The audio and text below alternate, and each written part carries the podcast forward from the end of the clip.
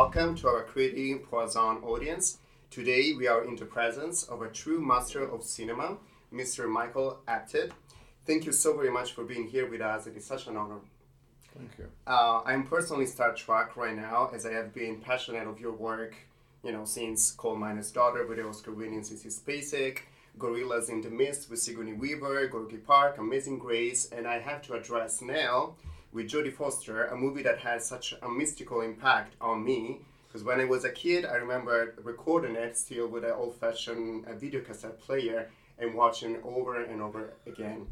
Uh, so, but before asking you to explore also a little bit of your movie career, today we are here to talk about your work as a documentarian and the groundbreaking Up series, through which you have been followed and chronicled the lives of 12 British people, interviewing them since they were seven years old, and coming back to check in with them every seven years. So today your characters turn 63 with this new uh, release. So my question would be, how was this journey and how did you find your characters changed and adapting to the world we live in today? Well, it um, it started when I was at Granada, Manchester, and someone had the idea of let's make a film about seven-year-old kids. There was a Canadian documentarian there, and you know he didn't know much about uh, Great Britain and whatever. Mm-hmm. And so he and I got quite friendly, although I was like 22 and he was 40, 50, something like that.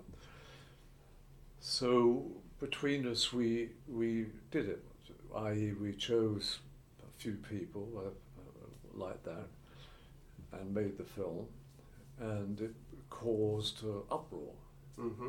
a, a good uproar, Mhm. you know, because it was no one had ever really done that before, and it was breathtaking when you just see these children.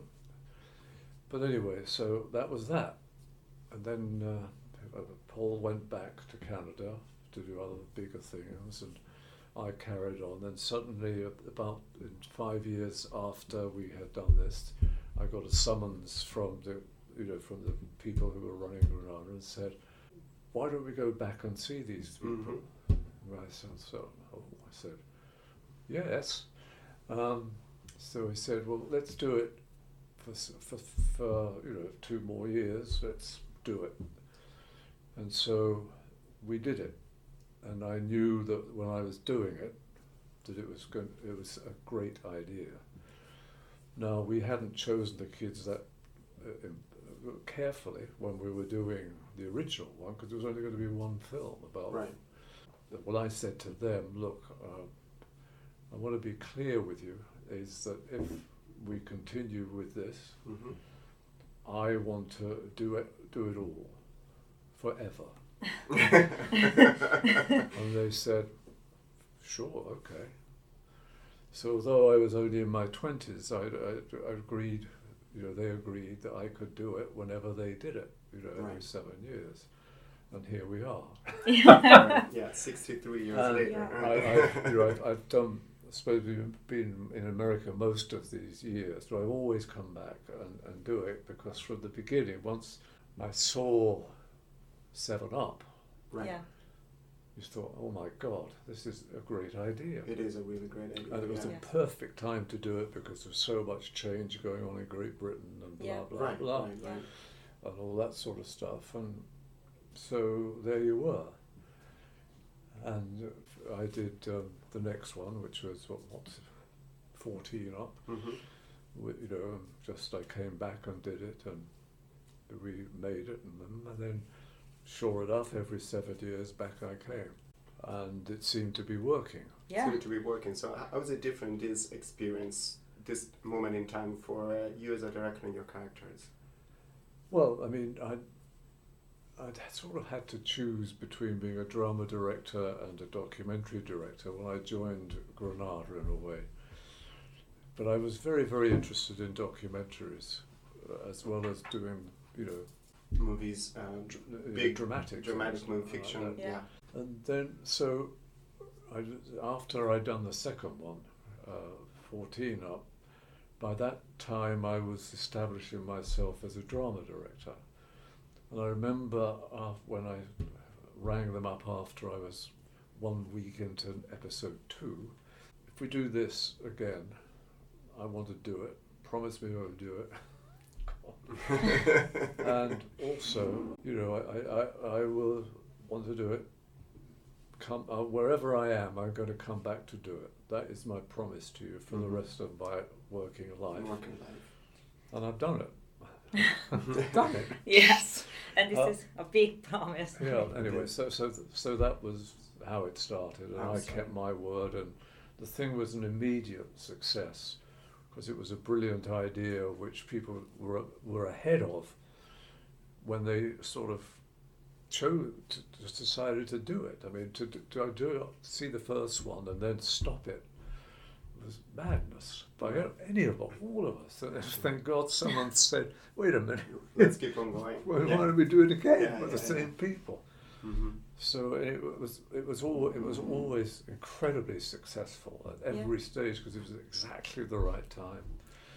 You know, the war had finished in Great Britain and, and all this sort of Yeah. stuff, and politics was changing and A lot. Yeah. a lot and all that sort of stuff, and you know, it was just rich with stuff. Class was changing Right, right. the work the working class was steadying through.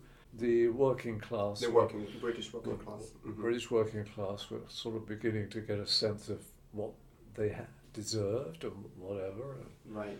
you could see that the whole thing, the whole, the whole the Britain, particularly at that point, you know, was changing radically. All the kind of simple work had been done, i.e., people were beginning to do films about the working class, were doing books and all this sort of stuff. This was at exactly the same time that we started Mhm. that Mhm. whole thing started. So you were caught up in a, in a, in a great Yeah. thing. And our thing was so important because it spoke to the people. You know, all these different things that were going off at universities and all that. Sure. This, you know, it, it, was a, I don't know, it was an hour and a half television, which is quite a lot, and it was a gigantic success. And we were kind of gobsmacked by it, you Mhm, know, but you mhm. could see um, how it was. So from that moment on, there was nothing that they could do. I mean, I had to do every one. We have to do it. Yeah. Yeah.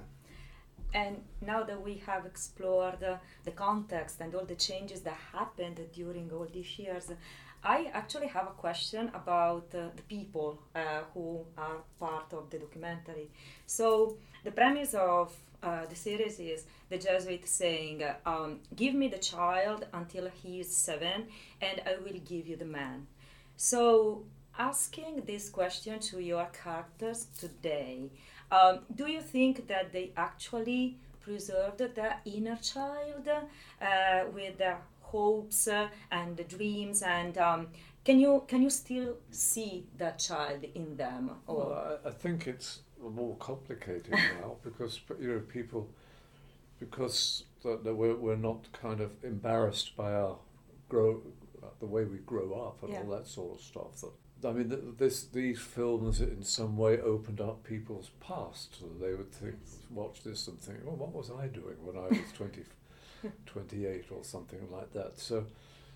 You know, uh, maybe I'm exaggerating, but these people were the stars of this show, and they Yeah. were clearly not trained. Clearly, you know, had jobs which, not, you know, ninety percent of the time they did their jobs, and then then they'd come in and did this. So, you know, it wasn't just an idea; it was actually happening.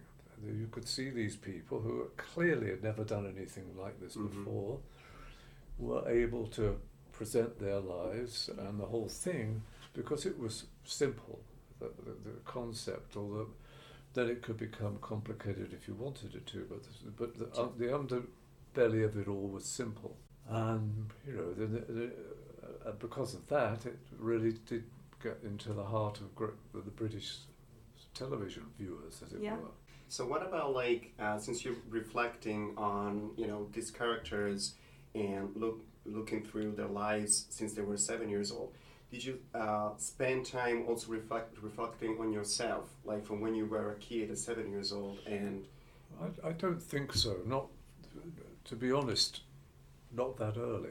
Because Mhm. I mean, in a sense, there was me. I'd just been to Cambridge and blah blah blah, and I'd done. You know, when I started, I'd done Coronation Street and all that, and I was doing things. So, but I mean, I, I wasn't stupid, and you, you could see because I'd had not not as, as spectacular as a beginning because I had a very middle class home. Um, you know, I had, Upbringing. Mm. um, we had no money as such. Uh, my father was uh, worked at, uh, f- uh, the fire brigade. I, I don't mean I mean fire insurance, not a, didn't have a big hat on. He was- so I mean he was he, I mean he was an educated man, but you know he was in that side of fire insurance, all those very important things that you all have to think about. Yeah. You know, I'd been to a great university and all that sort of stuff, and not many people went to those Mhm. two universities. And of course, then from then on, things opened out and like that. So I knew I'd had a sort of unique education, Education. um, which got less and less unique as time goes on. You know, as as other universities uh, pick, you pick themselves up on all that sort of stuff.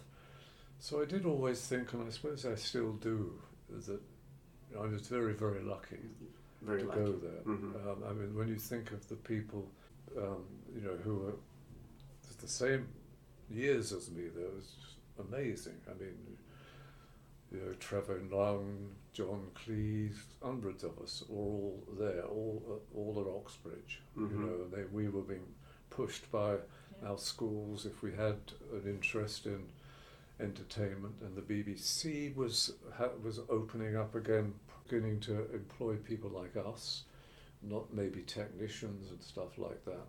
The whole thing, the whole thing with you know the, the variations of, of opportunities was getting much much bigger than it had ever been before Mhm. and me and my generation, you know, who was I was well, I, I was born in 1941. Um, you know, we're, we're getting much better deals, and we were being treated much better than like if you were say to take us five years before that, when you went in the BBC, it was uh, kind of very posh. And because I was from Ilford and places like that, you know, they would sort of turn my, their nose up at me. But within those few years, when we were at university and then get, getting places at, at, university, life was changing rapidly.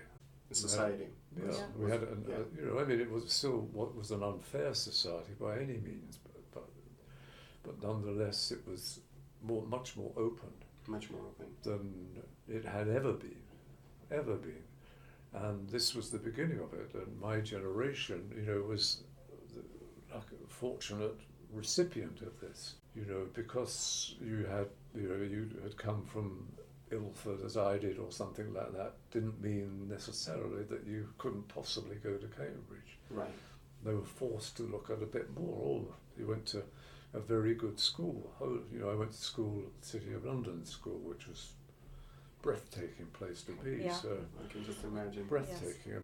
Going back now also to your characters, I mean, you basically grew up with them somehow. Yes. And um, so, and unfortunately, you also experienced uh, um, the loss of one of them, and Yeah. uh, and uh, and and one unfortunately has i- is Yeah. fighting Yeah. uh, against cancer. So how um, did you did you experience all of that? How all of this is, uh, uh, I mean, affecting you also working with them and being with them for all these years? Well, there was a tremendous amount of luck uh, with it, and also a bit of foreseeing it on, uh, on my part. That when you could see the people I was at university with, and my, and my generation, and all that, and who had seven-year-old brothers or stuff like that, you knew that you know that kind of switch was going on. The middle class were, you know, go to new places in, in university, and, and, and like that, you could see it changing. It took some time to change, and it probably still hasn't changed enough. And this is God knows how fifty odd years on. It's still not what you want, Mhm. frankly, without being cute about it. since we explored uh, the documentary, um, let's go uh, asking you a little bit of your, your movie career as well, because that's Yeah. something that we wanted to sh- share with our audience. So, um, Yeah. Daniela wanted to ask you a few questions about it, Yes. and then we'll wrap it up. Yeah. Oh, So um, when you uh, when you work in movies like uh, The Coal Miner's Daughter or uh, James Bond and uh, yeah, The World Is Not Enough and then The Chronicles of Narnia. So how uh, being you linking your um, documentarian point of view uh, to the world of cinema, how does your eye changes? Um, if something changes actually when when you tell these different kind of stories compared hmm. to documentaries I mean, I, I was always, whatever the, at whatever level I was doing anything, I was always looking for a love story, a romantic love story. That doesn't mean people were kissing or f- jumping into bed. but i really like what you're saying a lot it's Yeah. very interesting A- And, and, you know, when I did the bonds or whatever, you know, I knew I, I, I knew I needed a good woman who could act with mm-hmm. him and Yes. stuff like that. I've always looked for a relationship. It doesn't have to be a man and a woman. It could be a man and a boy. It could be anything. But unless I've got a, a, a, a, a thing to handle, then I don't know what I'm doing. If, if I if I can't create a relationship between, say, I don't know, you know, a- small boy and an older man and all this, then I know what I can do. Then I can move the movie along, not just on its narrative, but on its emotion. Now, I don't know how I ever thought of that, but I mean, I didn't even think about it. It was just completely native to what I was, what I read, what my mother read to me, and all that kind of stuff. I was always interested in relationships yes Wow. not sexuality particularly that came later but that's what and the way i cast things and the way i, I just went after things it was that, that i had to have a central place where to go from even if it was not a love story or anything like that Yeah. but there was But human relationship, Human relationships. yes Wow, that's wonderful. And actually, um, you've been mentioning um, that you your point of view comes from a place of interest about about love and relationships. And actually, uh, the movies that uh, of yours that uh, made a, uh, an impact on me the most. Uh, were Coal Miner's Daughter and Gorillas in, in the Mist and Nell, as I mentioned before. And these three characters, these three amazing actresses, yeah they lose completely themselves into these characters and i was thinking uh, you know to uh, link your eye as a documentarian also as a storyteller in, in fiction i think like there's a neorealistic and like stalking of truth and reality that you do uh, also in, in drama so can you elaborate a little bit on, on, on this Well, uh, yeah. I mean, I mean, when I start working with a writer on it, I mean, this this is the kind of conversation that we have. You know that that I want to go as as deep as I can, whatever it is, whether whatever the film is. Mhm, I, mhm. There has to be other levels other than, you know, action stuff or whatever. So right, right. Bond has to have a, a thing. a lot of action whatever yeah, because it gives the actors also a kind of, you know, something to aim for or something that I want. That you, I, I think you have to have a an emotion in anything you do, and sometimes people don't, don't think about that when they're doing a thriller. You know, it might, might be completely irrelevant. Nonetheless, it, it engages the audience, engages the romantic part of the audience, or the sad part of an audience, or what, whatever. And unless I can get that, it's very hard for me because I'm, to be honest, not that interested in um, action. You know, we, we, we do. I know we have to do it, and it's Right. fun. But I don't. intimacy Yeah. intimate emotions Um, Yeah. But you know, other people can do action things and all that sort of stuff. But I just want to give the characters a ba- an emotional bed, as it Yeah. were. to, to Whatever it is, even if it's a silly comedy or something like that, then I'm comfortable, and I can speak to them as human beings. as not human beings Yeah. Thank you so very much, Michael Apted, for your time and for sharing your testimony on movies, life, and we'll see you in seven years for, the ne- for the next. Don't up- count on it. I hope you will be here in seven years. Yes. But before we close, we have a favor to ask. Of We course. always close our our uh, episodes. We're saying "Ready, Set, Imagine," which is our Tagline. tagline. Yeah. Can you say it with us? Yeah. Perfect. So one, two, three. Ready, Ready, set, set, imagine. imagine. Thank you, Thank thank you you, so thank you, much. thank you.